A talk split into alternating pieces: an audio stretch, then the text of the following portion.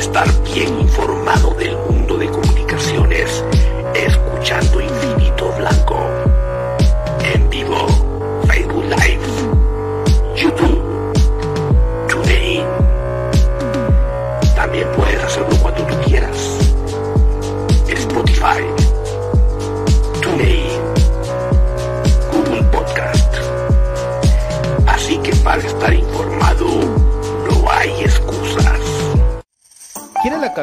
o cualquier indumentaria de tu equipo favorito? ¿Vives en el interior del país o en el extranjero? ¿O simplemente no tienes tiempo para ir a comprarla? Nosotros la compramos por ti y te la llevamos hasta la puerta de tu casa. Jersey Delivery. Escríbenos al 5699-8737 o búscanos en Facebook como Jersey Delivery 10. Jersey Delivery, acercándote a tu pasión. Ahora para los guatemaltecos es más fácil comprar por internet. Es muy fácil ingresar por medio de tu computadora, tablet o smartphone y adquirir productos de alta calidad a los mejores precios. Y lo mejor es que lo recibes en la puerta de tu casa, gracias a compraschapinas.com, la forma más fácil de comprar por internet.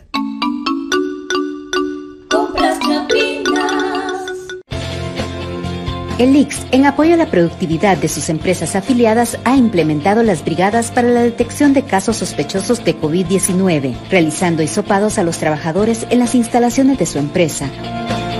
Para más información, comuníquese a nuestro PBX 1522 o al WhatsApp 5321 4477.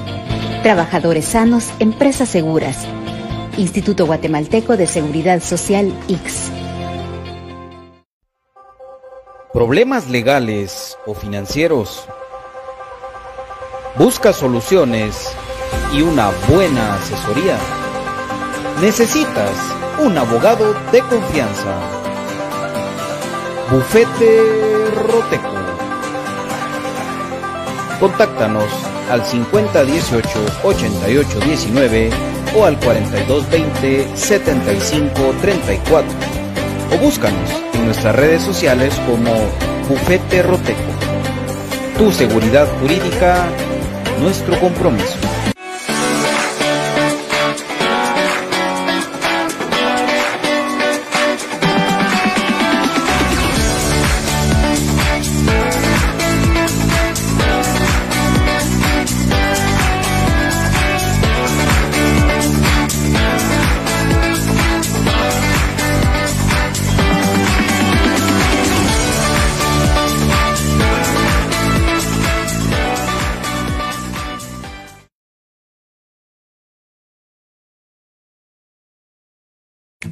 Amamos a Guatemala y trabajamos por nuestros bosques. Amigo ganadero, aumenta tus ingresos, optimizando tus recursos y contribuyendo a la conservación de los bosques. Establece sistemas silvopastoriles e ingresa a los programas de incentivos forestales, un pago en efectivo que se realiza a propietarios y poseedores de tierras de vocación forestal. En los sistemas silvopastoriles puedes asociar árboles maderables de especies de rápido crecimiento o de alto valor comercial, como el eucalipto, cedro, caoba y el rosul, con pastos, arbustos y ganado, obteniendo múltiples beneficios económicos y ambientales, como diversificar tus ingresos al obtener nuevos productos para la venta, como madera, leña, semillas, forrajes y sombra para el ganado. Los sistemas silvopastoriles forman parte de la estrategia de Guatemala para aumentar la reforestación y la productividad forestal. Prueba esta opción de producción ganadera y obtendrás grandes resultados. INAV, más bosques, más vida.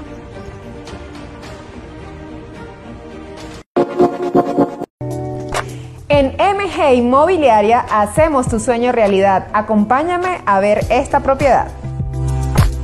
Esta propiedad está ubicada en zona 10 y cuenta con una habitación principal con walking closet y baño, dos habitaciones secundarias con baño compartido, sala, comedor, baño de visitas, cocina equipada, área de lavandería, cuarto de servicio. Cuenta con grandes amenidades como gimnasio, jacuzzi, rooftop, áreas verdes y lo mejor de todo es que aceptan mascotas.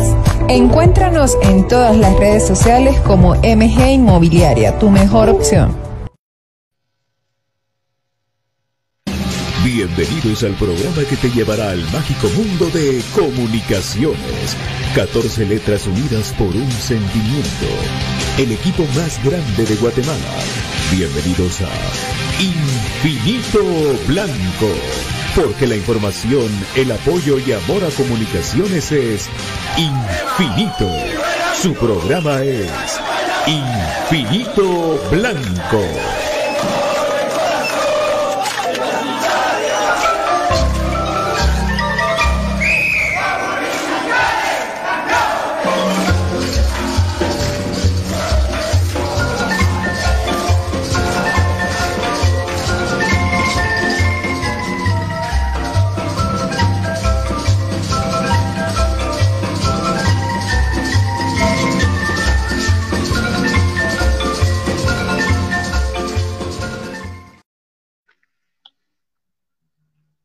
Tal amigos? ¿Cómo están? Bienvenidos a Infinito Blanco para el programa de cremas para cremas. Hoy, por supuesto, muy contento de estar junto a ustedes y muy feliz porque hoy tenemos a alguien que fue presidente del Club Comunicaciones, por supuesto, de una gran época. Bienvenido a nuestro querido, estamos arriba, nuestro querido presidente Jorge Mario Pais. ¿Cómo estamos? Qué gusto, Presi, qué gusto saludarte. Buenas tardes. Eh, muy buenas tardes, ¿cómo estás, eh, Donald? Encantado de saludarte y saludar a toda la gran afición de comunicaciones. Por supuesto, semana de clásico, Presi, semana de clásico. Y, un clásico importante porque eh, está marcando la diferencia entre los clásicos que hemos confrontado con Municipal y hemos vuelto a tomar la ventaja y no hay que perderla. Bueno, para ir ambientando con toda la gente, hay, gente que, mucha gente que nos mira, pues son jóvenes y no tuvieron la dicha de, ver esto que pasó, que para mí fue un revulsivo en comunicaciones este 1994, donde el periodo que fuiste presidente tú de, del Club Comunicaciones, por favor, primero contanos de dónde viene el amor, el amor a comunicaciones, porque primero nace un amor y después se va transformando a tal manera de llegar a ser presidente del club. Sí, a ver, a ver, te cuento. Más o menos en el año 1970, cuando, cuando casualmente se, se, enlaza con un gran equipo que teníamos en 1970 de comunicaciones, liderado por, por Hugo Torres, que era nuestro capitán en aquellos días. Eh, mi familia en esos días nosotros eh, vivíamos en, en unos, en Vistahermosa uno, pero realmente en esos días eran como, como unos terrenos olvidados por allá arriba. Y, y por ahí vivía un famoso jugador de comunicaciones eh, que se llamaba el Mish González, que era un defensa eh, derecho que teníamos. Viejas glorias de los, del 49 al 60, ¿verdad? Y él era muy amigo de mi familia, especialmente de mi mamá. Y un día, cuando yo tenía tres años, me dijo, eh, mira, eh, te tengo que empezar a adoctrinar, te tengo que hacerte ver quién es el equipo que realmente vale en Guatemala. Y me empezó el tratamiento psicológico desde muy pequeño. Y a los siete años yo fui a mi primer partido, él me llevó de la mano, fui a ver un Saprisa Comunicaciones, se jugaba aquel torneo de la Confraternidad Centroamericana. Y casualmente ese fue un partido memorable donde Comunicaciones le ganó a Saprisa con un bello gol de Hugo Torres de media distancia que nunca se me olvida porque fue justo ese primer día que que fui al estadio, mi papá tenía un poco de pena ahí si me llevaban, si no me llevaban. aquellos partidos donde todavía nos sentábamos eh, eh, contra los rojos al lado y, bromeamos y, no pasaba nada, ¿verdad? Pero los tiempos han cambiado un poco. Ahí fueron mis inicios y bueno, ahí ya fue una, una afición eh, entregada a comunicaciones. Desde el 70 hasta la fecha ha sido el equipo de mis amores. Así es, Jorge Mario, del, del 85 a la temporada 90-91, vaya si no sufrió comunicaciones tiempos de vacas flacas, pero, pero tremendo. E incluso, fíjate, Jorge Mario, como yo iba bien, pequeño toda mi vida al estadio, hasta las pelotitas de aquellas de plástico de la tienda firmadas, ellos, ellos daban para que, para que tú dieras aportes por momentos en, en, años muy duros, que a pesar de ello, Comunicaciones nunca bajó de un tercer, cuarto lugar, a pesar de eso, de ello. De el gran cambio en el 90-91, cuando estaba eh, Pirri, pero eh, el, el boom de comunicaciones, digámoslo así, el boom de comunicaciones fue la temporada 94-95. Hay un cambio radical ahí. No solamente en, la estabilidad que hubo, sino que quién lo dirigía, qué figuras trajeron, cómo confiaron en la juventud, qué, qué tino tuvieron para contratar. Pero Jorge Mario, contanos primero que eso, ¿cómo llegas a ser presidente del Club Comunicaciones? ¿Cómo, cómo llega a hacer ese enlace? Mira, hablando de las fechas que daba del 85 al, al, 90, eh, realmente en aquellos días eh, uno de los eh, aportes más grandes que se daban era, venía realmente de la familia de Acaret, ¿verdad? Que era, que era samaritana en aquellos días. Y lamentablemente ellos por problemas familiares internos tuvieron serios problemas financieros y el equipo empezó a, a tambalear, ¿verdad? Eh, de hecho, yo me recuerdo también de una alcancía que se repartía, que, era, que era, no sé si era un Gasparín mal hecho, eh, apenas si se reconocía y que también se, podía comprar. No se me olvida también. Eh, y en ese momento irrumpe Pirri dentro de comunicaciones en esta crisis como una persona que podía rescatar al equipo, pero al final la, historia nos cuenta que, pues que no, que, al contrario, se empezaron a, dar situaciones muy, muy raras, hasta el hecho de que, de que Pirri quiso jugar en un partido, él vestido con el uniforme de comunicaciones, imagínate un, directivo en ese plan, ¿verdad? Entonces, eh, pues el equipo siguió en esa tónica, hasta que también Pirri entró en problemas eh, eh, de dinero eh, y el equipo ahí lo retomaron Rigoberto Reyes y, Rolando Pineda Lam, que me parece que el crédito no es todo de uno, sino que muchos de ellos que pudieron en ese momento nivelar la nave. yo de hecho, antes de la temporada 94-95, a través de Ramiro Guerra, que en paz descanse, eh, me dijo, mira, Jorge Mario, vos sos un crema, yo te veo en el estadio desde los 70, eh, danos una mano, tenemos que levantar el equipo, Roberto dejó esto hecho un desastre, y, ayudarnos a ver si podemos. Entonces yo me empecé a, relacionar eh, dándole aportes de, buena, de buena fe al equipo en, en, esos años del, entre el 91, me parece, hasta el 93 cuando estuvieron Rigo y luego Rolando. Eh, y pues con esos aportes eh, eh, me permitían ir y escuchar un poco qué era la problemática del equipo y cómo ayudarlos. fueron dos torneos donde, donde más o menos logramos regresar y competir. No como nosotros hubiéramos querido, pero 90-91 fue un campeonato que ganó comunicaciones. Luego los rojos regresaron y, esos años estaban muy peleados. Había ganado eh, los cremas en el 90, eh, los rojos habían ganado en el 91-92, los Aurora en el 93, 92, 93. Y luego eh, es cuando, cuando ya Rigo pues dice que, quiere darle un paso atrás y igual Rolando que se iba a la Federación de Fútbol. Y entonces me preguntaron que si yo estaría dispuesto a, tomar la presidencia y, a formar una junta directiva en aquellos días que fueran más, eh, ¿cómo decirte? Un poco más democrática, que tuviéramos gente de todos los niveles y que pudiéramos tener una directiva que tuviera un poco de más identificación con la afición y con, y con todo lo que le rodea a comunicaciones. Y, y básicamente lo que tratamos ahí fue de, de, de conjuntar a la mayoría de presidentes que había tenido el equipo. Inclusive, fíjate que inclusive eh, invité yo a esa junta directiva a Rolando Acaret, eh, estuvo Teddy Prochaski, que eran antiguos, que fueron antiguos presidentes de comunicaciones, creo que tenían, eh, quizás no tuvieron la buena fortuna, pero sí tuvieron una experiencia que nos iba a ayudar a crecer con el equipo.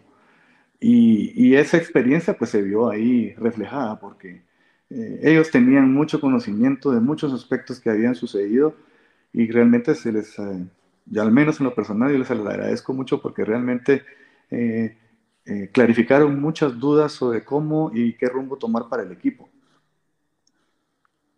Imagínate que para, ese, para esa época, cuando tú ya colaborabas, vino Buffarini, es un delantero argentino muy bueno que su, su rendimiento fue primero para arriba, después ya, ya no muy le fue bien a, al Bufa, eh, que, que vino eh, Cabal para esa época. Eh, si, no estoy mal, si no estoy mal, Buffarini hacía pareja con Bordón. Con Bordón. Le quitamos un invicto. Era una dupla formidable, pero por ahí se nos extraviaron en las, en las esquinas del centro. se le, es más, le quitaron un invicto a Aurora con dos goles de Buffarini. Si te recuerdas una noche en el Mateo. Eh, y sí, por supuesto, Jorge Mario, que, que todo eso se recuerda con cariño, incluso pues eh, bajo tu mandato, viene una de las contrataciones más importantes de la historia del club pero, pero contándolo tú, porque de ir armando el equipo, ¿cómo lo fuiste armando? Porque bueno, yo, mira, llega mi Milton Tyson nos dan Núñez. la- nos dan la, nos dan, hacemos la, la reunión ahí en Tical Futura, donde se hizo el evento de toma de posesión de la Junta Directiva. Eh, también eh, muy agradecidos con todo el aporte que, que dio yo, Javi, eh, que en paz descanse también. Sí, sí. lamentablemente murió en ese vuelo trágico en helicóptero.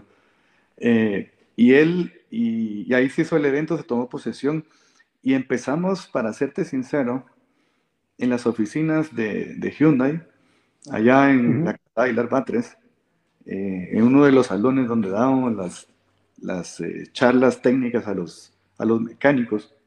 Ajá. Eh, nos reunimos eh, por espacio de unos dos meses con, con Luis Fracci, con Mariano Tucumay Aguirre, eh, en principio. Y empezamos a, a- a diseñar qué era lo que realmente nos faltaba para volver a retomar el campeonato que nos había arrebatado Aurora, por- eh, que Aurora tenía, perdón, eh, en aquel el también famoso partido, donde hubo una fiesta de goles y, y lamentablemente al final Aurora se llevó el campeonato. Ajá. Pero digamos cómo lo y, y- y ahí empezamos a, a manejar varias estrategias. Una de las que vimos con claridad fue un poquito divide y vencerás. Y fue donde decidimos dar un golpe así fuerte y, y to- y tomar a dos jugadores que venían con contrato ya vencido y que estaban libres, como eran Jorge y Julio Rojas. Y, y ese golpe, aparte de ser un golpe deportivo, fue un golpe psicológico para el rival. Y, y- esos dos jugadores, pues a lo largo del torneo rindieron eh, formidablemente. Ese equipo, ese equipo eh, realmente después se vio reforzado por, por la idea que tuvimos ahí con Luis, estuvimos conversando y logramos finalmente eh, hacer contacto a través de, de, de Mauricio Macri, porque imagínate dónde llega Mauricio Macri aquí en el Sí, que, que- Mauricio eh, era, un, era el distribuidor de Peugeot eh, y nosotros también éramos los distribuidores en Guatemala. Entonces, eh, a través de él, le dije yo, mira, queremos ver si conseguimos un técnico. Me dijo, mira, deberías de considerar a la brujita que está como en retiro y, y a él siempre le ha interesado dirigir y, y me parece que es un hombre que te, te serviría. En total, que al final logramos contactar a Juan Ramón, fui a, a la Argentina, me reuní con él en su apartamento. Conversamos eh, eh, varios días, me estuve casi una semana porque también me invitaron a ir a ver unos juegos de estudiantes de La Plata y, otros partidos ahí de, River y de Boca. Y, pues en ese lapso de tiempo pues logramos un buen entendido y al rato estaba volando Juan Ramón para Guatemala, ya lo, designamos como, como el director técnico. Eh, Mariano Tucumay, que había hecho un muy buen trabajo con, con pescar a Jorge, a Julio, eh, también por ahí Cayenne, eh, que si bien no jugó mucho, pues también estuvo entre los jugadores que se, que se, que se vinieron con nosotros, ¿verdad? Y, y, bueno, ya, ya ahí se fue formando el equipo. Eh, Juan Ramón, me, entre la plática técnica que tuvimos con él, me dijo, mira, necesitamos un jugador más veloz y potente adelante hay que, hay que buscar, tal vez de preferencia mejor traigámoslos aquí en medio porque eh, tenemos un tiempo corto para armar el equipo, ¿no? Y, bueno, se, por cuestiones de negocios yo tenía una relación también con la familia Randall en, en Honduras y pues me contactaron con, con, con, uno de los árabes que eran también manejadores del equipo de deportes progreseño. Y entonces eh, fui a ver dos partidos, me parece, si no recuerdo mal, al Estadio Real España. Y ahí en el palco eh, no iba con la intención inicial de ver a Tyson Núñez, sino que me habían comentado que habían dos jugadores de Real España que, que podían ser interesantes para nosotros. Vimos el partido, eh, junto con los directivos de Real España. No me gustaron los jugadores en lo particular, muy, muy, muy criterio mío. Eh, y entonces le dije, mira, no me gusta, no, no siento que sea lo que el equipo necesita, eh, no hay algo más.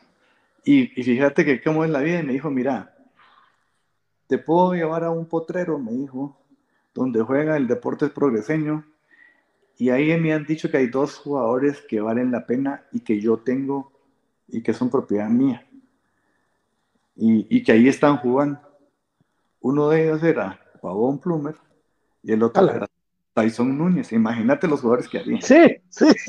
Y además me arrepiento todos todas las noches de mi vida eh, el hecho de no haberme traído también a Pavón Plumer. Pero bueno, así es la vida. Eh, eh, entonces fui a ver el partido. Era un, campo de barrio sin grama, de tierra. Y ahí jugaban los dos. Y, me quedé a ver ese partido. Me pareció formidable eh, Tyson. Quizá porque Pavón Plumer, tal vez siendo un centro delantero de otro calibre, no, no se destacaba tanto en esos días de, joven. Tal vez no, no, no, no llamó mi pupila, dijo aquel.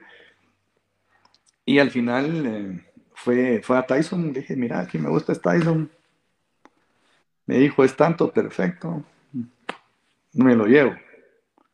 Y así fue como, como Tyson se vistió ya de crema y tuvo esa temporada de, de, fantástica, pues, eh, inclusive quedando goleador del torneo, en ese torneo 94-95, donde, donde fíjate que Comunicaciones hizo la mayor cantidad de goles en la historia que tiene el club, en un torneo. Impresionante. Mira, Jorge Mario, de, los años que tengo de, seguir a comunicaciones, esta entrevista ahorita me está haciendo, haciendo un nudo en mi cabeza, porque yo te, que tengo rato, nos vendieron la otra idea de, de quién manejaba el 94-95, quién había contratado. Nos hicieron nos dieron la idea, porque eso te lo digo sinceramente, de que habían pedido un jugador y que cuando vieron a Tyson y dijeron, ¿dónde viene el grandote? Y cuando vieron a Tyson, ay, qué chiquito, pero qué bueno que nos, contaron miles de historias. Jorge Mario, no quiero, no quiero entrar en polémica esa ni. Historia, esa historia es real. Es real. Pero no, pero no, pero no para nosotros como comunicaciones. Eso se dio más adelante, cuando nosotros, eh, cuando ya me parece que, que yo, lo que pasó con, con, Tyson Núñez es que yo lo había comprado. Cuando yo terminé mi periodo, yo no tenía ninguna intención de, de, de, lucrar de esto y entonces yo le cedí al equipo a Tyson Núñez y, se lo dije que lo, que lo podían usar como quisieran. Y, quedamos con una parte igual, ¿va? Entonces al final eh, la gente de Uruguay nos pidió a Tyson Núñez del Nacional y ahí se fue para allá y después los que realmente le vendieron esa idea eh, a los ingleses fueron los del Nacional. Y ellos les, les, mandaron a Tyson eh, al Southampton, si no era el equipo donde, donde derribó. Y ahí ellos allá sí dijeron eso exactamente. Pucha, nos habían dicho que era tal jugador y han mandado a este jugador. Pero fue una transacción que manejó eh, Nacional. De hecho, fue una transacción espectacular ¿va? en términos de dinero.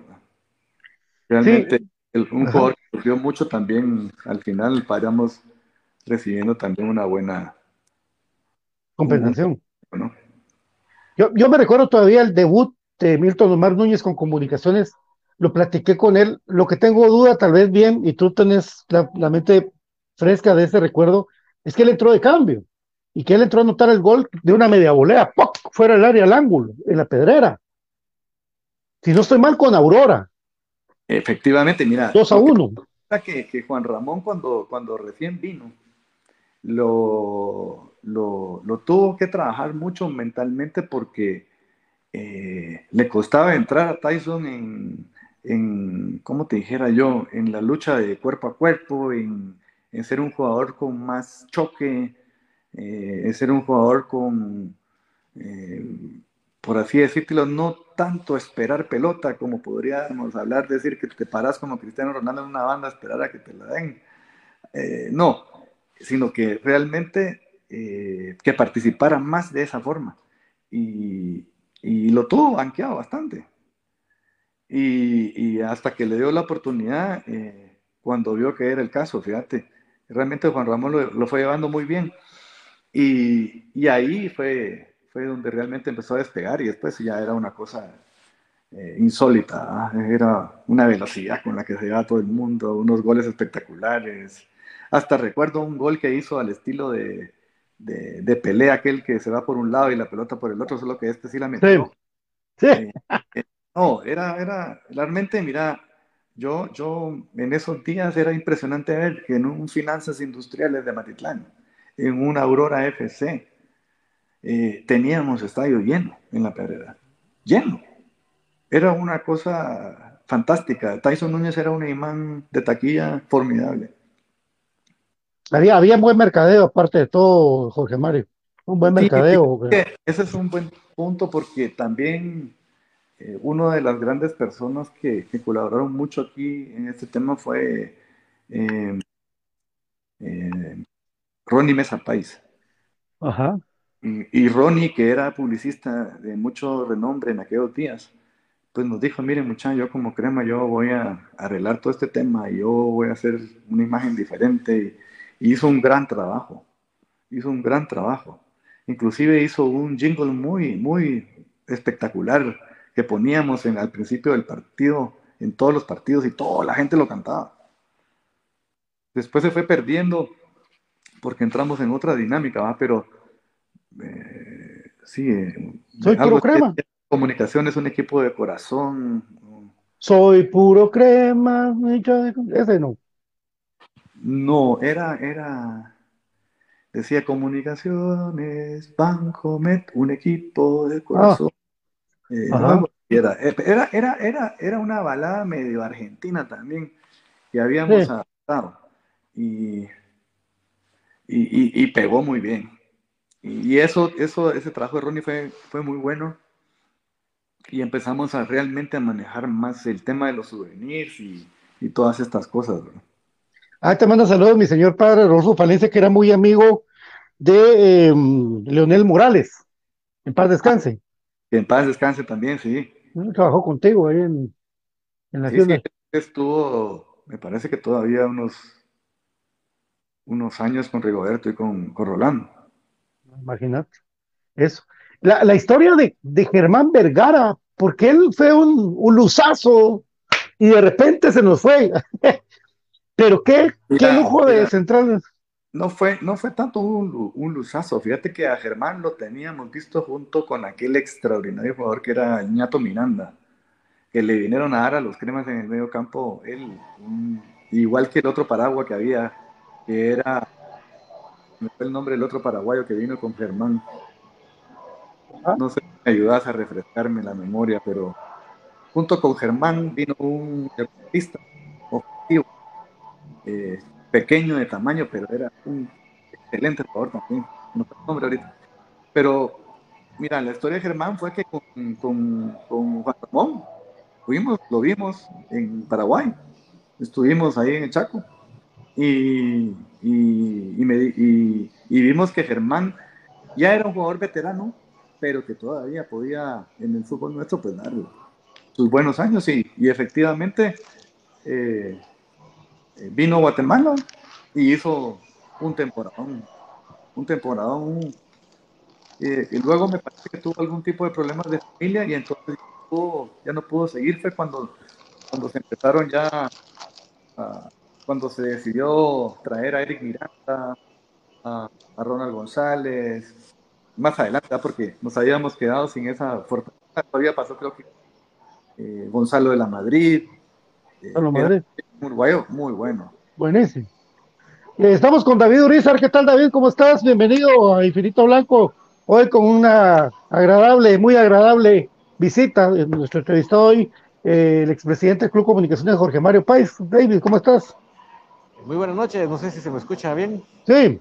Perfecto, qué bueno, porque a veces no tengo más suerte, pero qué bueno poder acompañar a mis amigos un poquito tarde, pero aquí estamos dándole tiempecito al tráfico, que está tremendo en la ciudad de día hoy, pero estamos muy felices de tener aquí este invitado de honor, de lujo, porque realmente, eh, como diríamos, son invitados que tienen experiencia de, en primera línea, ¿verdad? Y eso para nosotros es un enorme privilegio en este espacio tenerlo eh, acá y gracias por eh, darnos estos minutos de tanta experiencia y tanto conocimiento. Fíjese que ayer precisamente comentábamos en el programa de la importancia de los cremas que tenemos que conocer nuestra historia que no tenemos que pensar que comunicaciones por mi edad ya va a ser del excampeonato para acá, ¿verdad? Sino que la historia de comunicaciones es tan grande que qué bonito tener personajes como usted que nos puedan contar tantas anécdotas y tantas historias tan agradables. Bienvenido. Eh, gracias, David, muy, muy amable. El gusto es mío de estar aquí con ustedes. Dale, tú, tú, tú, contigo estamos platicando, David, de que uno de los equipos que más te había agradado, te había gustado, igual que a mí, era el del 94-95, porque avasalló con, con el fútbol guatemalteco, dio espectáculo, el equipo jugaba realmente, y, yo tengo todavía el uso razón, Jorge Mario, menos que te me corrijas, pero por tanto estadio, que jugamos sábado a las 3 de la tarde muchas veces. Entonces, todavía se vendía cerveza y eso lo hacía mejor, o sea, eso lo hacía perfecto, ir al estadio, pues que había tanto lleno, porque compras tu chelita, mirás el partidazo, 4-1, 5-1, ganar comunicaciones 5-0 como a los rojos, digamos ahí, pero era espectáculo puro el que ibas. Jugábamos, jugamos 5 en la tarde. A veces jugamos algunos partidos 4 de la tarde. Ajá. Y, y, y, algunos partidos nocturnos también cuando, cuando se hizo la luz más tarde, ahí en, la pedrera. Mira, no, el 5-0 fue en el Mateo Flores. Sí, esa sí fue en en la el partido del hexagonal, el, casi el cierre, porque después dieron feria, dieron puerta, puerta libre contra Aurora. Ese fue un partido histórico, porque fue la mayor goleada en la historia de clásicos que ha existido hasta la fecha, con la mayor diferencia de goles. Y eso, realmente, eso realmente no tiene precio para, para alguien que estuvo de presidente en esos días, poder decir que tenés ese récord en tu, en tu, en tu vitrina. ¿Qué, qué, rol cumplía Roberto Arzú en, ese tiempo, Jorge Mario? Roberto en ese tiempo era, era vicepresidente mío. ¿Sí? sí ya era el vicepresidente. Eh, Quique Godoy me parece que era el tesorero. Y ahí ya teníamos varios vocales, entre ellos Ramiro, Jorge Aparicio, eh, ah, Rolando Acaret, René Taracena. Solo cremas de cepa. Ah, no, nosotros, mira, como te dije al principio del programa, el haber conjuntado una junta directiva que tenía tantos expresidentes fue, fue, lo, fue la decisión más acertada que puede haber tomado en esos días. Sí, porque prácticamente, o sea, muchas decisiones pasaron en conjunto de todos ustedes, pero digamos de que, bueno, me estoy adelantando mucho, pero ese 6 a 3, donde Tyson queda goleador, eh, fue puerta libre por primero de mayo, pero ¿de quién fue la idea esa? Presi? Eh, fue mía también. sí, mira, lo que pasó fue que eh, el campeonato ya lo habíamos obtenido en la fecha anterior contra Municipal. Y, realmente habíamos abarrotado el estadio, había sido un taquillón, había sido un partido memorable. Por cierto que ahí perdí todo, perdí el reloj, la cartera, todo porque en aquellos días todavía había invasión de cancha. Y se metió todo el mundo, me tiraban para arriba, eh, era la algarabía porque había parte de la goleada que había sido histórica, eh, la forma de ganar, eh, el campeonato tan formidable, la gente estaba, pero delirando, ¿no? Y, y, bueno, ahí, ahí, ahí cuando sentí, llegué los camerinos no llevaba nada, pero, pero realmente no, no importó, ¿verdad? Vaya que en ese caso no, había, smartphones. Sí, vaya que no habían de esos. Eh, no, también se va como que era wifi. No, y sí, fíjese, sí. Eh, Presi, que eh, yo eh, últimamente, ¿verdad? Cuando han habido partidos un poco, eh, me recuerdo mucho el de Shell ahorita recién porque mucha gente, a pesar de que habíamos ganado, no estaba nada conforme. Y entonces platicábamos de las 3G. Y yo les decía, miren muchachos, pues yo de las 3G me gusta la de, la que, la que prefiero eh, siempre es la de ganar. Y yo les dije, pero eso sí, les quiero hacer la salvedad que sí, un equipo que a mí tenía, para mí tenía las 3G y es este equipo que estamos comentando. De hecho, salió otra vez a luz un día que mandaron la foto del equipo. ¿Te acuerdas, eh, Pato? Estos días nos mandaron la foto ya al grupo. Sí. Yo les digo, este equipo sí tenía las 3G, porque ese sí, aparte de ganar, aparte de golear, gustaba. Y realmente, pues, yo creo que eso, yo lo que quiero decirle es que eh, para que eso se conjunte tienen que haber varias cosas bien hechas, ¿verdad? Además de la cuestión administrativa, además de la identidad que obviamente con todas las decisiones de ustedes se veía pero era la, la, buena escogencia también de los jugadores en base al entrenador. Yo creo que todo eso se va conectando para que se logre el resultado del último equipo, que yo recuerdo que yo realmente podía decir las 3G. Mira, yo te, yo te, yo te diré que esa foto, yo no sé si la foto que te estás refiriendo es una donde están con las chumpas negras blancas de Vancomet, eh, de Umbro, y, casualmente, si en esa foto te aprecias, está Juan Ramón Verón, es el único que no está vistiendo el, uniforme completo de chumpa y pan, sino que él está con el uniforme blanco, como como que es un jugador. Y eso tenía Juan Ramón, ¿sabes? Que él iba vestido de jugador a los entrenos. No, no como técnico con el pito, no, él se vestía como que iba a jugar. Y en los entrenos él le fascinaba seguir chamusqueando, diríamos nosotros, porque él ya estaba más grande, ¿verdad? Pero era, era eh, creo que esa mística de él de participar así eh, pesaba mucho en los partidos. Un saludo para la familia Juárez, querido Presi, y Vinicio Juárez, papá, Vinicio Juárez, hijo. Ellos también fueron de esos héroes que, que estuvieron a flote a comunicaciones en esos tiempos duros. ¿Te recordás tú, Jorge Mario? sí, sí, un saludo para ellos también. Sí, eran, eran, mira, llegamos en un momento donde había que enderezarlo y, afortunadamente eh, solo tuvimos ese pequeño tropiezo con, con Shela en ese partido que, que, no sé cómo se nos escapó el campeonato realmente, ah. habiendo llegado 90 minutos las veces que quisimos, en los tiempos extras las veces que quisimos y que al final de los tiempos extras nos metieran ese gol. Ah, fue, un, fue un batacazo eh, habría que darle todo el mérito a, a, Patterson, que era el portero de Shela, si no me recuerdo, que, había venido haciendo unas temporadas formidables en Guatemala, el, Tico. Y él, él, él, si no me falla la memoria, le quitó dos o tres goles hechos al Camarón Arres en ese partido que, sí. que, no se podía creer que no hubieran entrado. Y, y lamentablemente te digo, porque si nosotros hubiéramos ganado ese campeonato, nosotros hubiéramos hecho eh, el EXA mucho más rápido.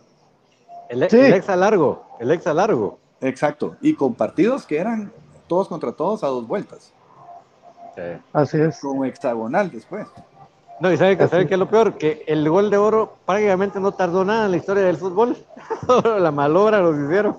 sí, exactamente. Solo creo que solo el torneo hubo y pero no hubo. Y el gol, El gol Ah, de la torre, el gol de la torre de gol de oro con contra Cobán, sí, 2003 fue el de los últimos. Fue el último, ¿ah? Y de ahí el de. Montepeque contra Municipal con Cobán, que ese fue otro gol de oro ya de los últimos, últimos, ¿verdad? Sí, sí, Jorge aquel Mario. tiro- aquel tiro libre de Diego La Torre. Que, De Diego La Torre, exacto. Jorge Mario, ¿de qué años, qué años tuviste en la presidencia de comunicaciones? Cabal, si tenés eh, la idea. Yo estuve 93, 94, 94, 95. Estuve con, con que en paz descanse también, pucha, que ahora ya solo hablamos de en paz descanse. En paz descanse también Beto Arzú. Ah, sí. esa 95, 96, 96, 97, que fueron las de él, que se ganaron también las dos. Y, y eh, luego yo ya me iba a ir para mi casa. Y bueno, y me dijo Roberto, no, hombre, ¿cómo te vas a ir ahora que está la cosa así, que no sé qué, y que vos aquí de la, el hombre de las finanzas y que aquí y que allá? Con Quique no, se, no te vayas y el aporte de ustedes es muy, muy importante y entonces nosotros, yo, yo más que todo por un tema de que, vos sabes, ¿verdad? no, no vas a pelear con, no pelear, ¿verdad? no vas a, a ponerte en, en otro plan cuando sabes que, que, que- que es el hijo del, del presidente de la República. Entonces era como, como darle su espacio, su tiempo para que él ejecutara sus cosas, ¿verdad? Eh, Sí. Pero al final me dijo, no, y entonces me estuve también 98, 99, 99, 2000 y 2000, 2001. A la que creo que fue, sí, yo con casi completé la década. ¿eh? Todavía me recuerdo que ahí fue donde, si no estoy mal, ay, todavía llegué cuando llegó aquel argentino que eh, Candia, creo yo, era. O, Ah, el boliviano, boliviano. sí, Isidro, Isidro Ramón Candia. sí, ahí creo que, que, que, que- el último año que estuve estaba el Loco Rodríguez, creo que llegó Ah, Dani verdad. Ortiz, que en paz descanse también. 2002 es eso. Ajá. ¿Verdad? 2002, va, el Chicotón Molina era el portero, me recuerdo muy bien porque era muy buen amigo antes de estar ahí, y el Chicotón llegó porque había hecho eh, unas grandes temporadas cuando también tuvimos al, al Teculután. Cuculután. De hecho, ese fue un- unos años también muy lindos, que, en, que cuando fue la temporada, me parece que fueron las 90 y, eh, 96, 97 y 97, 98, eh, me, me fui yo de presidente de Teculután. Sí. No me fui, yo- porque estaba en un lado y estaba en el otro, pero digamos que mismo. y esos dos años fueron sensacionales. Estuvimos eh, en la pelea de los dos campeonatos. Ahí, ahí surgieron jugadores como Guillermo Molina, estaba aquel Noli Sánchez que lamentablemente se fue a Estados Unidos porque el, Tío. el Moreno tenía una potencia adelante y Ah, era un hombre gol que los pocos partidos sí. que jugó con comunicaciones hizo gol siempre. Pero después su papá se lo llevó para allá. Eh, eh, ahí estaban también eh, Dani Ortiz, era el portero, también, de Teculután. Eh, y así muchos jugadores que, eh, inclusive me parece que Dwight, Pesaro- Dwight también jugó en, en, en Teculután. Eh, y ahí ya pasaron al primer equipo. ¿no? David, ¿alguna pregunta? No, es que realmente es- ese sí era un proyecto, ¿verdad? Que es lo que a veces nosotros eh, hablamos actualmente de Cremas B, ¿verdad? Que a veces, creo que últimamente se ha, se ha interesado un poquito el barco, ¿verdad? Pero sí ha, ha habido unas temporadas de Cremas B donde prácticamente son dos proyectos por separado, cada entrenador por su lado. En cambio, estos proyectos como por ejemplo el de Tecurután, sí realmente perseguía darle minutos a los patojos, prepararlos, pero estarlos observando para que en su momento se les pudiera ascender, ¿verdad? Yo creo que ese es, el- el- es un buen modelo. David, imagínate, David, que de los 18 jugadores que tenía Teculután, los 18 jugaron Liga Mayor. Ah. Quizá, quizá no todos eh, llegaron a comunicaciones, pero todos llegaron a Liga Mayor. Ah, la gran, sí. Eh, y además, fíjate que me recuerdo que esas temporadas 96, 97, 98, 99, el equipo de Teculután, eh, eh, de su especial, la que tenía yo, las especiales de nosotros ganaron los dos campeonatos y, y con el campeón goleador del torneo. Fue, era un proyecto bien, bien ambicioso, pero que luego realmente eh, la realidad de las cosas es que todos estos proyectos, si no tenés un respaldo eh, financiero fuerte de sponsors, se, se van cayendo. Y después de, de dos años de estar haciendo la lucha, nosotros nada más ahí, eh, y sin apoyo de la alcaldía, sin apoyo de nada, todo era, todo era lo que nosotros pudiéramos. Eh, se, se, se, fue muriendo ¿vamos? y no logramos al final eh, seguir con el proyecto, ya nos tomaba muchos recursos y, y, decidimos realmente concentrarnos en el equipo mayor. ¿no? Jorge Mario, eh, esta es una opinión propia que, que, que, a partir de esta entrevista pues te quiero, te quiero comentar. Yo no había tenido la oportunidad de hablar en profundidad el tema de Jorge Mario Páez Comunicaciones, más de lo que sabíamos de ese campeonato del 94-95. Pero aquí parece que, que habían dos tipos de pensamientos en comunicaciones, no quiero entrar en polémica para nada. Un pensamiento que era conjuntemos, hagamos, logremos en conjunto, hagamos eh, que crezca comunicaciones, y uno yo logré, yo hice, yo tuve, yo, yo, yo me encargué, yo no quiero eh, entrar en polémica, pero es cierto, porque yo lo viví, ¿me entendés? Yo hice que, el 6, que en el 6-3 fuera todo gratis, yo hice que trajéramos, eh, yo estoy viendo que no es tan así la cuestión, o sea... No, no era yo. Eh, no, no puedes, o sea, eso habla muy bien de, de, tu, de que en tu oportunidad que estuviste como eh, de la dirigencia de comunicaciones, tú trataste de verlo grupal y, y, que, y que comunicaciones saliera como, como algo grupal algo individual. Y eso, yo, yo me estoy ahorita viendo y, y, nos estamos dando cuenta de muchas de las realidades que pasó comunicaciones y por qué del éxito de los noventas. Porque mira, la realidad de las cosas es que, es que mira, en, en esto del fútbol todos tienen su, su manera ¿no? de, de, de, Pero... cómo manejar los equipos. ¿no? eh, y, y, bueno, mira, Roberto Pirri era un poquito el mismo estilo. Y, Rolando no lo era, Teddy no, no lo era, eh, Rigoberto y Rolando tampoco eran un estilo eh, de, muy dictatorial, por así decirlo. Eh, eh pero estaría mal no darle crédito a todas las personas que contribuyeron en esos años con el equipo. Yo, como te dije al principio, eh, en los aportes de todos los expresidentes, más, más los aportes de los jóvenes como Roberto, Quique, eh, que también fueron valiosos, pues, porque ellos también tenían ideas nuevas y conceptos nuevos. Y, y, lo, lo, importante, siento yo, es que siempre tenemos que estar abiertos a escuchar todo. A veces no siempre se podía eh, llevar al, al, al, detalle todo este tipo de sugerencias y poderlas implementar, pero eh, se hizo lo mejor posible. Luego, como te digo, eh, ese, su estilo muy así también lo llevó a un tetracampeonato. ¿eh? Entonces, eh, tal, tal, vez eh, Beto y, Roberto, pero digamos, eh, tenían esa, una filosofía más de, más, ¿cómo te dijera yo? Aquel, a mí, por ejemplo, por darte comparación, a mí no me gustaba bajar los camerinos.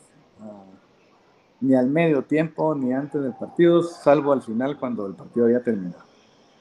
Eh, en cambio, a aquellos les fascinaba estar abajo en la charla, estar eh, antes del partido, bajar al medio tiempo, regañar si no se estaba jugando bien, en fin.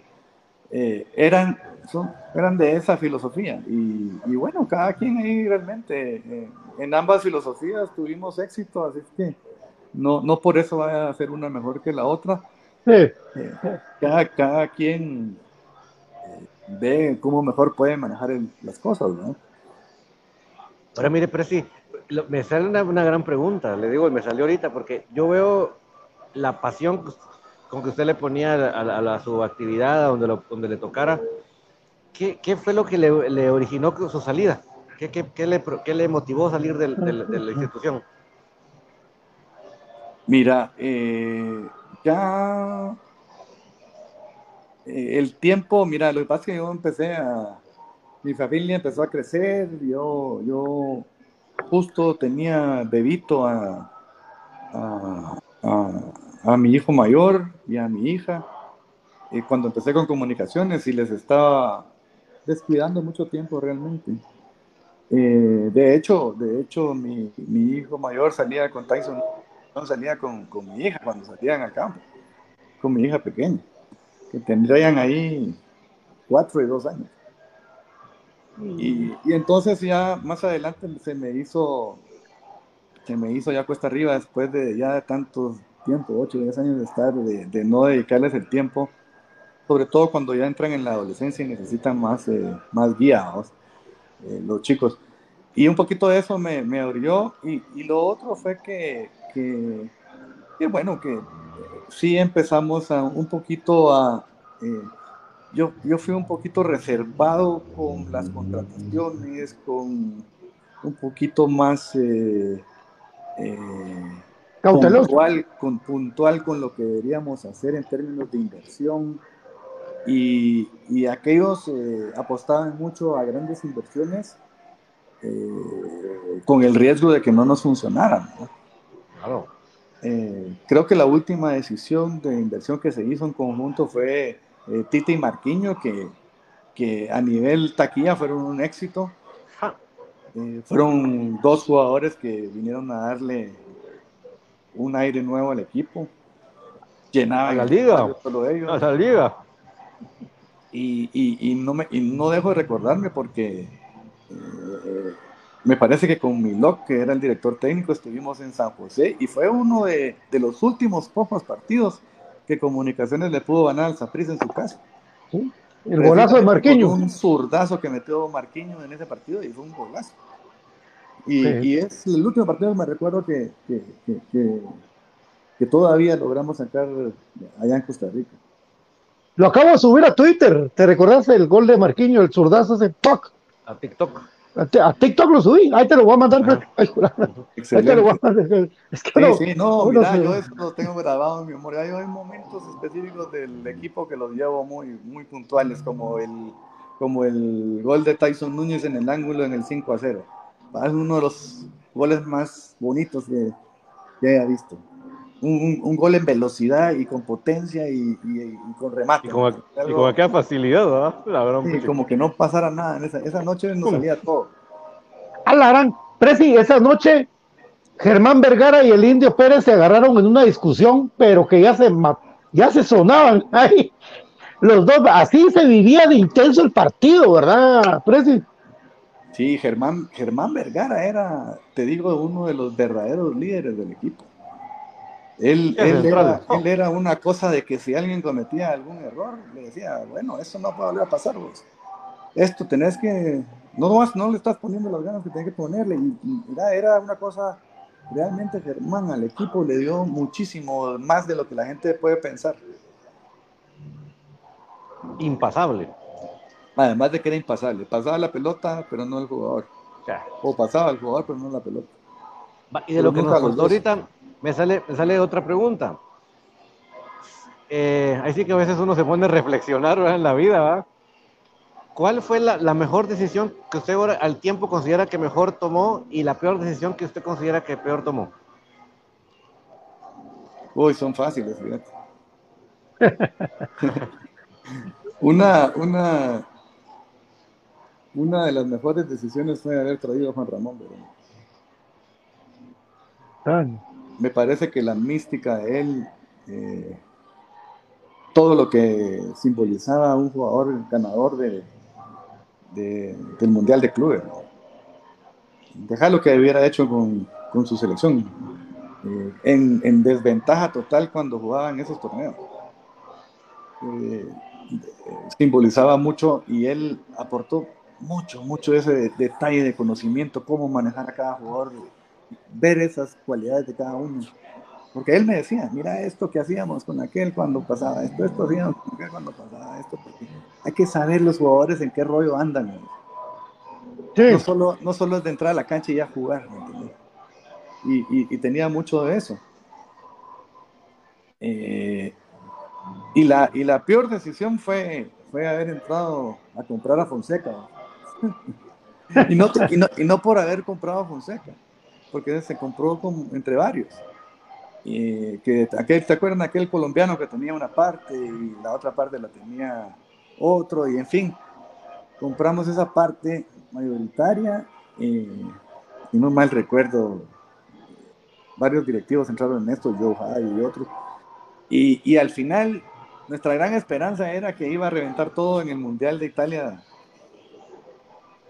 Y, y casualmente Fonseca no, no caminó en ese mundial y, y- y- y nos quedamos con, con- y, lo, y lo voy a decir, con un salario que ganaba Rolando, que era astronómico para ese Pero es comunicación. Francia.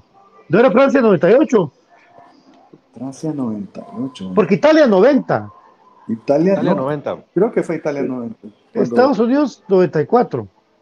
Italia 90 y- creo que fue. Rolando viene el 98, viene Fonseca. Entonces fue Estados Unidos 94. Ah, es por ahí, sí, pues, cabal. ¿Verdad? Por, por ahí, Sí. en ese, en- si no te haber sido Francia, entonces 98, perdón, yo estoy Sí. confundiendo. Ese es. Porque justo, justo antes del Mundial, esa era nuestra apuesta. Si fue, si, si él, si él llegó por el 96, ¿no? Sí, 97. 98, 98, ajá. 98. Te- la gente que te saluda, Jorge Mario, Karina Linares, la doctora, un abrazo.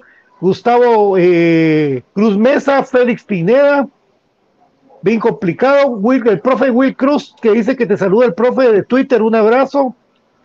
Gustavo Cruz Mesa. profe de Twitter. Ahí tenemos buenas discusiones. Ah, el Will, que siga mejor porque estaba malo su piecito. Gustavo Cruz dice, en ese juego hasta aproveché para sentarme en palco, dice, imagínate. El de Aurora. Eh, Alejandro Medina Roca, que te saludo. El hijo de Vinicio Juárez, Vinicio ya, ya tiene, bueno, más pequeño que yo, pero ya tiene mi edad más o menos. Que te saluda Antonio Cortés. Saludos Sí, pero, a la pero distancia. pero vi- viste lo que dijo Vini, le estaba recordando el nombre del jugador que no lo recordábamos, Quintana. Ah, el Darwin Quintana, decís vos, el, el- pero es que no, es que él era uruguayo. Duargin, Duargin Quintana era también defensa. Sí, Él, él era el volante de contención, el 22, él él era un uruguayo, troncón, pero es que esa- ese campeonato, como lo perdimos con Shell, a mí me tiene traumado. Sí, ese, era- ese, ese paraguayo era, era un zurdito.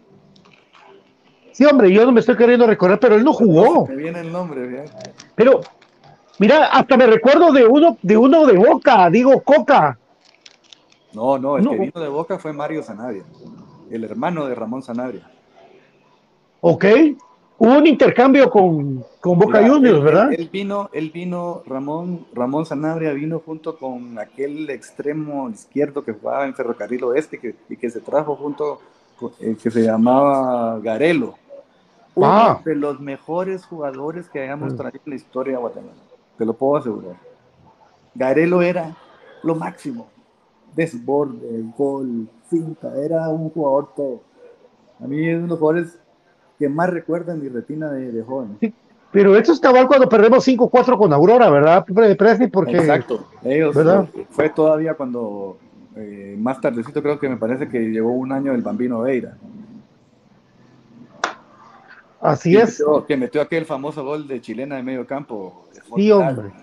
Que Mira que- la ilusión de que podíamos ganar y al final, pues no, no, Mi- no, mira no se que- nos hizo por aquel, aquel, ay, ¿cómo se llama este jugador de la Aurora? Que René Morales, René, Morales, nos mete, metió tres. mete 4-4. Cuatro, creo yo. ¿no? 4. Y, y el otro campeonato lo contrata Comunicaciones. Que era una No, tendencia de los cremas hacerlo, ¿va? Mira, nosotros tuvimos mala suerte con esas contrataciones. Mira, eh, ¿te acordás de aquel Cardoso que jugaba en Aurora? Sí, algo horrible. Metía 93, todas 94. En Aurora, en Aurora metía todas. Llegó a comunicaciones, no metía una. Lico Igual- Méndez metía todas en Aurora, que llegó a comunicaciones, no metía una. Eh, ah, eh, varios de esos se dieron en, en comunicaciones, que no, que les pesaba mucho la camisa. En Aurora jugaban sin presión. Hasta renunció Lico Méndez a media temporada, ¿verdad? Sí, Ca- Cabañaro, por ejemplo, era otro que. Cabenaro, que, que también llegó con Ah, mucha Washington Castañaro. Ese jugó, ese jugó 94-95 y te duró seis meses. Exacto, tenía una plubalgia crónica y al final nadie sabía que la tenía y así lo contrataron. Sí. ¿Qué, qué calidad de jugador vos. Pero que, que este sí era top. Este sí era bueno, Ni- mira. ni- nivel Ese era top. Nivel, Nivel sí, de, selección. de- él era el 10 de Uruguay, de- del Nacional. de los mejores extranjeros que ha tenido la liga. ¿Verdad? No, Pero, sí. Mira, yo Y- no mal recuerdo desde que yo tengo, desde que veía fútbol, ah, desde que vi a Tatambasco, Hernán Godoy. a la Cochita, a, a después más tarde a este Uy, se me está yendo el nombre. A Tito Morinaga. Hola, sí. Uno de los mejores defensas centrales que hayamos tenido. A Juan Carlos Guzmán, que era un central. De River. De River, seleccionado argentino. Exacto. Ese era un jugadorazo. Y jugamos unas finales con Cruz Azul con él formidables y no se nos hizo los goles, porque ese partido lo jugamos de tú a tú los dos. Qué memoria. 71, ¿ah? Sí, sí, no, yo, yo esos jugadores no se te pueden borrar de, si te gusta el fútbol no se te pueden olvidar. Así hizo René. Cuando llegó La Rosa, ¿verdad? Omar La Rosa. Así hizo René Taracena que 0-0 el primer juego con Cruz Azul, el segundo faltando 8 minutos, cae el gol de Cruz Azul. ¿Verdad? Eh, fue un partido memorable. Poder a poder. Mira, eso es el tercer campeonato que estuvimos tan cerca de, de ganarlo, ¿verdad? pero tan cerca. Sí, teníamos porque... un equipa ese teníamos un equipaje. Sí, sí porque queda con El mejor Cruz Azul de la historia. Sí, y fíjate que yo creo, si no mal recuerdo, teníamos a Lobito Melgar, teníamos al, al Cuete Mendoza, que era un jugador velocísimo, pero que nunca la metía. ¿no? Eh, el era famoso porque decía todo el mundo, se fue, ahora que la meta ya es otra cosa. Dice, era, no sé si todavía estaba el Pajarito Ugarte jugando en ese, en ese Se- equipo. Sí. Pero es otro de los grandes jugadores de comunicaciones. El Pajarito 72. era, era, lo conocían más por clavadista, pero me parecía era un gran jugador. Quedó de goleador cuando estuvo con comunicaciones, metiendo un montón de penales, sí, pero quedó goleador.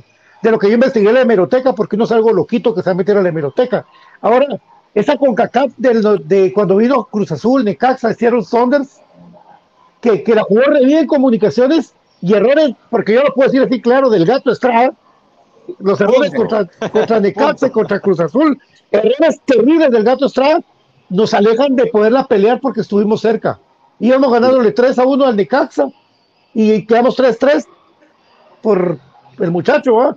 Exacto. Y te digo, y te digo lamentable porque para mí una de las grandes contrataciones que hizo Comunicaciones para lograr los, los seis títulos de los siete años en los que estábamos desde el 93, no, de las 94, 95, fue porque llegó, llegó el, Estrada a la portería. Estrada era un arquerazo, pero en esa serie sí no, no las tuvo. No las tuvo. Y- No. Pero creo que en los años que estuvo hizo muy buenos torneos. Tenía una gran defensa también, es que vos Uh. le tenías a, le tenías a Eric Miranda, le tenías a, a Ronald González, le tenías a Mauricio Wright, le tenías a... Pero, pero digamos, mira, eh, eh, él tenía eso de que tenía un juego aéreo muy bueno. Sí, eh, sí, Y, es y a veces el juego aéreo en los arqueros es lo que más problemas te da. De hecho, de hecho, nuestros arqueros actuales tienen mucho problema en el juego aéreo. Han mejorado mucho, eso sí, de cuando empezaron los dos, tanto Moscoso como, como Pérez. Pero sí, ese dominio del juego aéreo es eh, fundamental para un portero. El poder dominar el área arriba está. es Ahí está, Otto, Otto López dice, ese jugador paraguayo era Pedro Armoa. Ese es cabal, Armoa. Bravo, Otto. Gracias. Otto. Buena onda, Otto. Muchas gracias, Otto. Mira que tengo, no, no de este programa, sino tengo muchas semanas de estarme que no me puedo recordar, me podía recordar del jugador, porque me parecía tan buen jugador, que era, era tan bueno que cuando hizo ese torneo tan bueno acá, te lo, me los, nos lo pidieron de regreso y ya no lo pudimos renovar. Le ofrecieron el doble que nosotros estábamos pagando. Pedro Armoa, imagínate, aquí está la gente enchufadísima. eh, un jugador, un jugador calladito, un jugador muy disciplinado, una excelente persona. Mira, e- ese era uno de los jugadores que yo le tenía más cariño. Cero problemas. Sí, ¿verdad? No, ese equipo era muy disciplinado, la verdad que ese equipo tenía, tenía eso, ¿verdad? Que, que eran muchachos sanos, ¿verdad? Mira, Eh, lo- eso de agregar a- después de que ellos llegaron a, a- al Ñato Miranda, y aquel Ñato Miranda era un espectáculo. Lástima que era un jugador que ya vino aquí grande, pero ese Sí. jugador, no, me recuerdes de entrenador, era- era la reencarnación del Moyo Contreras. ¿Cómo se llama ese equipo de donde venía? Eh, eh, hacía el pases cruzados de lado a lado, finteaba, gambeteaba. Sí. No, mira, el Ñato Miranda era Metió crack. goles de tiro libre. Con el clásico metió dos goles de tiro libre una vez en un 3 a 2.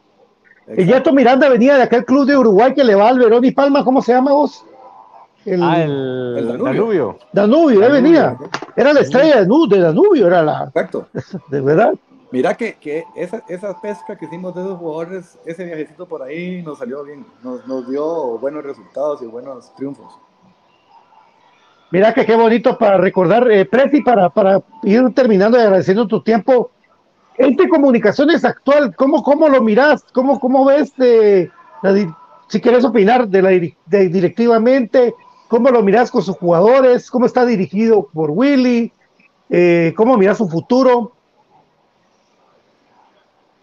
Mira, yo, yo, yo lo que siento es que eh, comunicaciones ahora con este formato que se está jugando de, de Champions preliminar, más si clasificas la Champions que sigue, ya con los mexicanos y gringos, y más el torneo, y que nunca podés tener un respiro entre uno y el otro, sobre todo cuando acaban en diciembre y empezás en enero. Eh, mira, eh, es bien difícil mantener un, un ritmo y un nivel. Y, y creo que Comunicaciones llegó al tope de su nivel con, con el clima del, del triunfo ante el Olimpia y, y, y, sin ese descanso que necesitan todos los jugadores. Y vos tratando de alternar para dárselos y darle vacaciones a los que tenés que darle porque el torneo no te permite porque va a empezar el 16 de enero, ¿me entiendes? Entonces, yo siento que eso nos ha pesado mucho. Nos ha pesado mucho en desgaste de jugadores que se han lesionado por eso mismo. Por ese mismo training de, todo, de tanto partido. Y lo ves con Larín, lo ves con, con por ejemplo, con, con el otro salvadoreño que teníamos, ¿cómo que se Bueno, Larín y el, el que se lesionó y se tuvo que regresar. No me recuerdo muy bien el nombre. Ah, Gamboa. No, no, ese era el panameño. ¿Los salvadoreños o los larín? Hombre, uno que estuvo antes que Larín. Que era de la selección también de El Salvador. Estuvo un año o dos, un poco así. Bueno, al final, al final eso, eso pasa mucho. Y, mira, todos, todos paran reventados y, difícil recuperarlo. Tuvimos defensa mermada, volantes mermados. eh, en, ese mismo regresar del partido de, de, Champions, eh, esa entrada a Paricio fue un poquito también porque venía muy desgastado contra Malacateco, ¿me entendés? Entonces, al final, hay mucho de eso. Y, y a veces la afición se pone un poco dura en ese tema, ¿me entendés? De, de, de que cómo va a ser eso, que les pagan bien, que están bien y que eh, eso es lo que hacen todos los días ahora, 100% de su tiempo, porque antes no era tan así, ¿verdad? Eh, en fin, pero yo sí siento que, que, que se necesita un poco de paciencia, mucho de recuperar jugadores. Casi te podría decir que cuando uno compite de Champions y compite de Liga, el- la primera parte del torneo de Liga es para recuperar a los jugadores. Ay, sí, pues. Y lo ves en el torneo de hoy. Este Se- se nota. este. Puta, Se nota, sí. mal porque tenés que ir recuperando jugadores, porque si no, en, las, en la segunda etapa te va a cobrar la factura. Y, y comunicaciones, creo que en ese sentido, eh, con todas las críticas, Willy lo ha ido llevando, como pienso que ha ido llevando muy bien la portería, ha ido alternando bien. Ah, Por ejemplo, también Moscoso salió muy lastimado de los últimos partidos de, de Champions. Esa es la verdad. La gente no lo dice, ni él lo dice, porque no, no gusta que digan que por eso es que no estaba jugando bien, y ¿me entendés? Pero es la realidad. Él tuvo un gran golpe en la espalda que lo dejó fregado como un mes, dos meses, hasta que pudo regresar. Entonces, eh, hay, hay mucho detalle de, Es cierto. de, de ese tipo. Ahora, eh, Willy tiene un, un, un sistema de juego totalmente opuesto al que tenía Tapia. Oh. Entonces, ponete a pensar, ¿verdad? Venimos de un sistema de Tapia y viene Willy y dice, no, mucha, hay que regresar a nuestro sistema con el cual nosotros fuimos campeones cuando yo estuve. Sí, sí. Entonces le cambia el cassette a todos los jugadores y eso no es mañana ya empezaron a jugar bien, ¿entendés? Tienen que volver y sobre todo que tenemos mucho jugador nuevo. Tal vez, ¿me entendés? Y, y, y, creo que ese ha sido quizás la pequeña crítica que le podría hacer yo a, a, Juancho, es que, es que sí ha habido mucha rotación de jugadores, pero también se comprende. Mira, por ejemplo, yo me hubiera quedado con Anangonó, pero le están ofreciendo el doble en Ecuador, ¿me entiendes? Y tampoco es una mina de oro el fútbol de Guatemala para, para gastarse un dineral en los jugadores, ¿me Entonces, al final se opta por la opción de mejor valor jugador, ¿me entiendes? Y, y Anangonó, que también tenía la oportunidad de jugar con selección en Ecuador, está, estaban sonando que podía ser un jugador más. Entonces, imagínate, que no iba a intentarlo. Entonces, esa, pérdida, eh, él era un gran pivote, muy, buen tapador de salida del rival, eh, mucha inteligencia para saber dar la pelota, en fin. Para mí nos está haciendo mucha falta todavía. Gamboa, a mí el hondureño nunca me pareció un jugador que me. Eh, ¿Cómo que se llama este? Rubilio, Rubilio. Rubilio, perdón, no, no, Gamboa. Nunca me pareció un jugador tan. Era un jugador, un jugador potente, pero con poca inteligencia para mí. Y eh, por hablar claro. Y en el caso de Gamboa, me parece que le costó mucho adaptarse también. Lesiones también. Y, y, y, y, mucha lesión, y también un jugador, eh, ¿cómo te dijera yo? Cuando vos tenés centrales, tenés que jugar jugadores serenos, vos tenés que jugar jugadores como la Madrid, como Vergara, como Kenny Bellman. No puedes tener jugadores locos, me tenés caballos locos. Y, Gamboa me daba esa impresión por partido que se ponía como caballo loco a correr por todos lados. Y eso descontrola mucho el esquema de un equipo. Y yo no sé si por ahí fue un poco más la cosa que por, eh, la decisión técnica por parte de aquellos, ¿no? Sí, ya, ya no podía cubrir su, su plaza de los 21 años porque ya, ya, había cumplido 22, 23, ya no podía, entonces ya estaban cabales todos, digámoslo así. Don David, ¿no querés decir algo a nuestro querido Jorge Mario? Eh, agradeciéndole siempre su fineza de estar con nosotros. Sabemos que su agenda es muy ocupada, pero, pero puchica, qué, qué buena experiencia que nos abrió los ojos de cosas que, que ya vimos, ya nos dimos cuenta de que sí, que no, y lo vamos a comentar mucho en el programa. Conectamos puntos. No, pues agradeciendo su tiempo y le vamos a dejar ahí la tarea de lo que hizo el club para la cuarentena, de un 11 tipo, un histórico de comunicaciones. no, lo, no se la tiro ahorita de una vez porque eso no es nomás de decirlo así, pero ahí se la dejo de que nos lo elabore para, para otro día. ¿Cuál sería su 11 histórico? Pero de verdad, muchísimas gracias por acompañarnos. No sabe, le que el tiempo se nos fue volando en los aportes que nos hace a nosotros que estamos ahí siempre interesados en aprender más de la historia es grandioso y de verdad muchísimas gracias por acompañarnos. No, eh, igualmente David y Gordo, estamos aquí a la orden para lo que ustedes quieran allí en el futuro. Ha sido un gusto compartir con todos los aficionados de comunicaciones y, y pues no está por demás decirles que, que vamos por la 32, ¿verdad? Un abrazo para nuestro querido amigo Alberto Moreira, lamentablemente su padre, eh, Eduardo Raúl Moreira Aldana, que era sobrino del coronel Aldana Sandoval, eh, acaba de morir y le mandamos un abrazo fuerte eh, porque su padre le enseñó pues todo este camino amado de comunicaciones. Jorge Mario, muchas gracias de mi parte, don El Palencia, te agradezco mucho. interrumpir un minuto. Se me olvidó mencionar a Herbert Aldana Solís, un jugador muy bueno y que lamentablemente tuvo una lesión muy dura y, por eso no, no pudo seguir. Pero qué jugadorazo era. hablando de este Aldana Solís. ¡Qué terrible! Esa es de las peores fracturas que he visto en preferencia. Terrible. Porque Memín se barre, pero como había agua, agarra viada, vamos. Y, y, le va a pegar a TV Peroné y se le dobla así y pega unos gritos. ¡Ay! Mira, cuando bajamos ahí a verlo, ah, era una cosa horrible.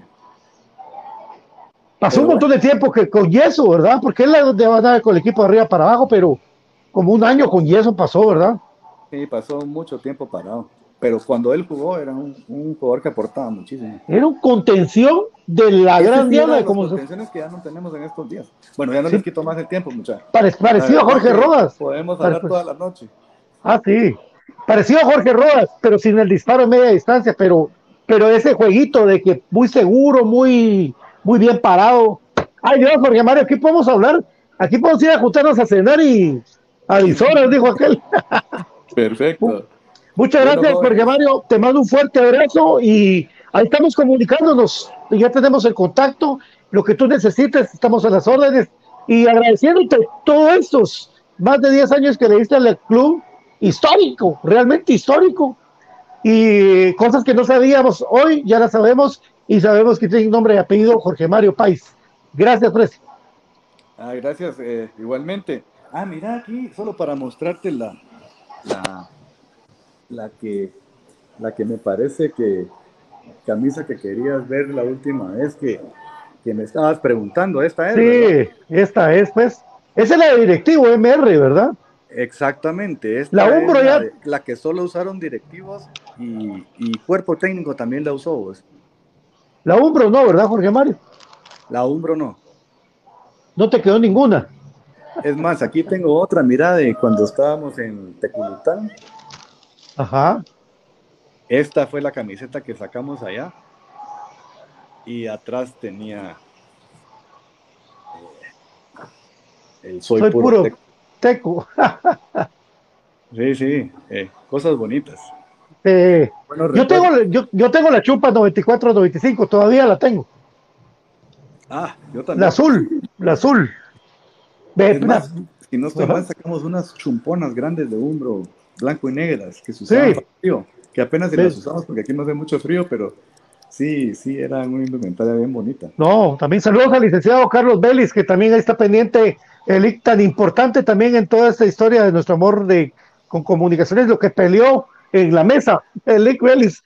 Sí, Lick Vélez es una de las grandes eh, adquisiciones del equipo y una de las personas que, que más eh, luchó con nosotros. Ahí tuve la gran oportunidad en la noche mágica que tuvimos ahí en el Mateo Flores de compartir con él un ratito ahí abajo en la cancha. Y, realmente es una de las personas que, que, más mano nos ayudó en la parte legal y en la parte también de, negociar y hablar con los jugadores, ¿verdad? Un, un hombre también importante.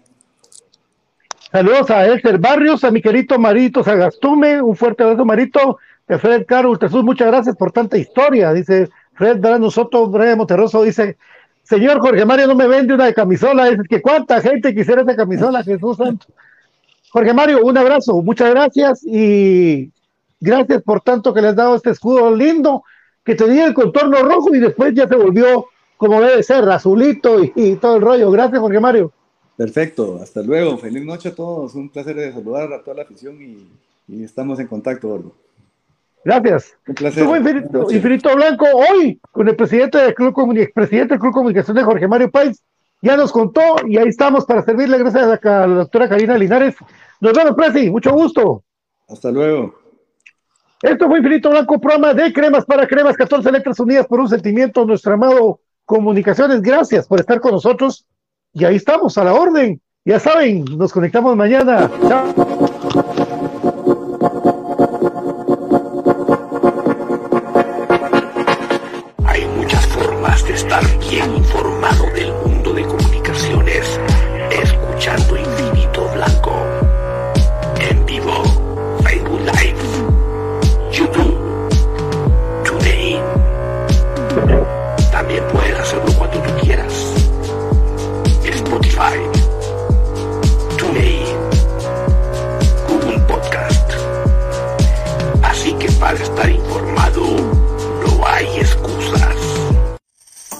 O cualquier indumentaria de tu equipo favorito?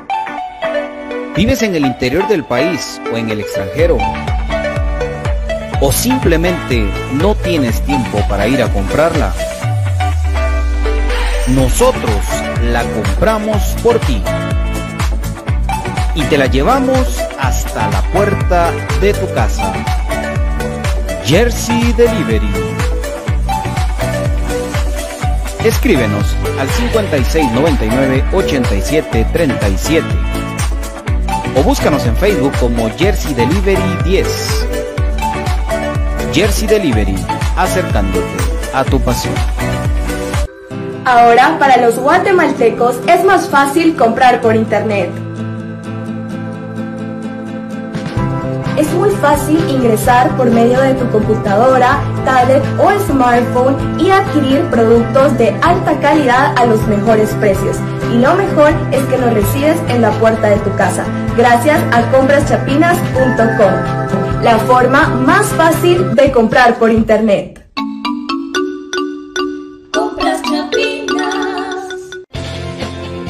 El IX, en apoyo a la productividad de sus empresas afiliadas, ha implementado las brigadas para la detección de casos sospechosos de COVID-19, realizando hisopados a los trabajadores en las instalaciones de su empresa.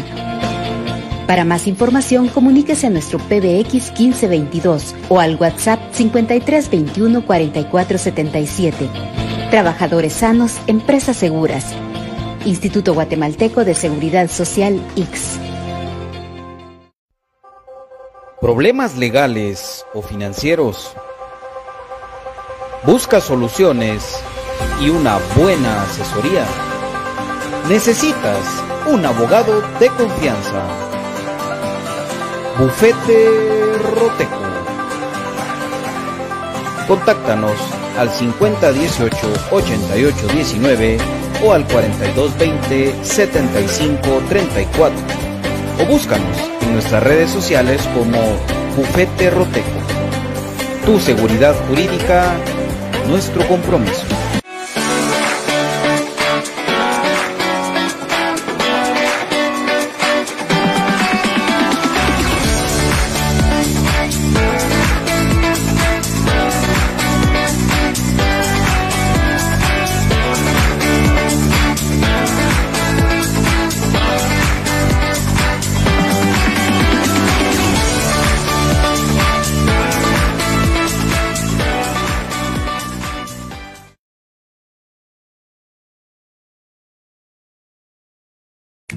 Amamos a Guatemala y trabajamos por nuestros bosques. Amigo ganadero, aumenta tus ingresos, optimizando tus recursos y contribuyendo a la conservación de los bosques. Establece sistemas silvopastoriles e ingresa a los programas de incentivos forestales, un pago en efectivo que se realiza a propietarios y poseedores de tierras de vocación forestal. En los sistemas silvopastoriles puedes asociar árboles maderables de especies de rápido crecimiento o de alto valor comercial, como el eucalipto, cedro, caoba y el rosul, con pastos, arbustos y ganado, obteniendo múltiples beneficios económicos y ambientales, como diversificar tus ingresos al obtener nuevos productos para la venta, como madera, leña, semillas, forrajes y sombra para el ganado. Los sistemas silvopastoriles forman parte de la estrategia de Guatemala para aumentar la reforestación y la productividad forestal. Prueba esta opción de producción ganadera y obtendrás grandes resultados. INAV, más bosques, más vida.